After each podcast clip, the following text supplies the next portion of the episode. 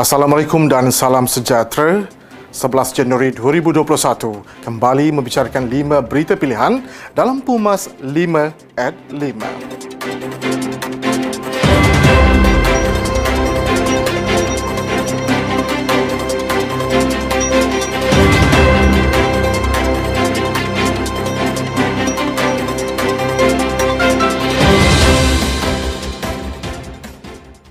UMNO menghormati keputusan parti-parti politik di Sabah untuk memperkukuhkan gabungan mereka di negeri tersebut. Presiden UMNO, Datuk Seri Dr. Ahmad Zaid Hamidi berkata, UMNO Sabah telah diberikan kuasa otonomi oleh itu pengurusi UMNO Sabah, Datuk Seri Bong Mokhtar Radin dan kepimpinan UMNO negeri itu harus mengemukakan cadangan untuk perkara tersebut. Walau bagaimanapun, perkara itu akan dibawa ke Perhimpunan Agung AMNO dan diharap wakil negeri Sabah dapat memperjelaskan rasional penyertaan mereka dalam Gabungan Rakyat Sabah atau GRS.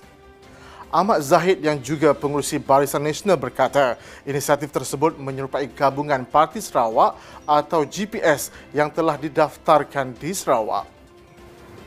UMNO tidak memberi tekanan supaya Raya Umum ke-15 diadakan dalam masa terdekat tetapi meminta ia diadakan selepas kes COVID-19 berada pada tahap yang rendah.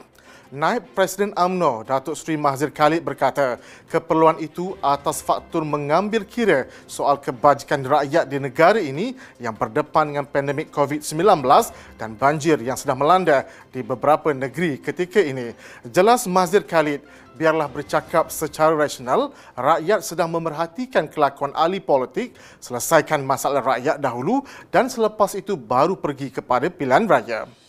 Menurutnya, dua isu itu menjadi keutamaan AMNO untuk diselesaikan buat masa ini berbanding soal PRU ke-15.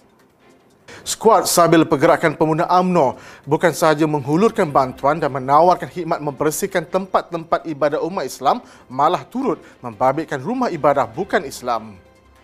Ketuanya, Datuk Dr. Ashraf Wajidi Dusuki berkata, keterbukaan Islam menggariskan agar umatnya saling bantu-membantu antara satu dengan yang lain.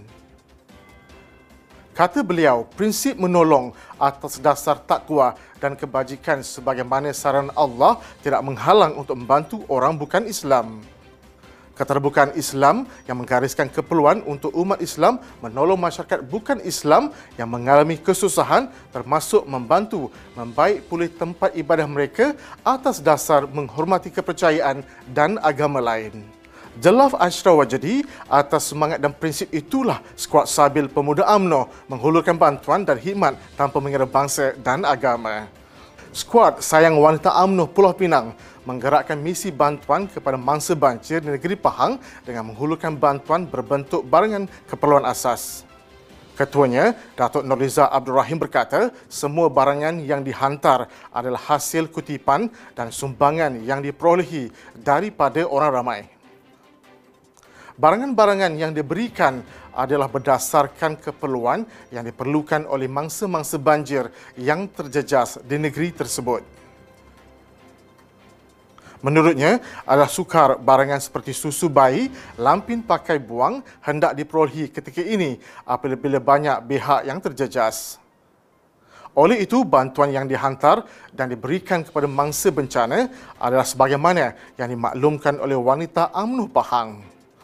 Angkatan Tentera Malaysia akan meneruskan op murni bagi membantu mangsa banjir sehingga berakhir musim terkujuh yang dijangka pada Mac ini.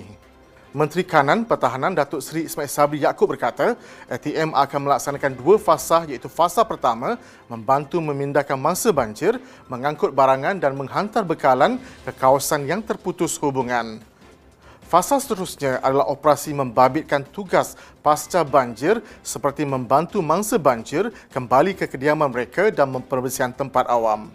Antara aset yang digerakkan ialah helikopter dan pelbagai aset lain bagi membantu menghantar bantuan dan ATM akan membuat penyelarasan dengan pusat pengurusan banjir daerah bagi menawarkan khidmat pasca banjir.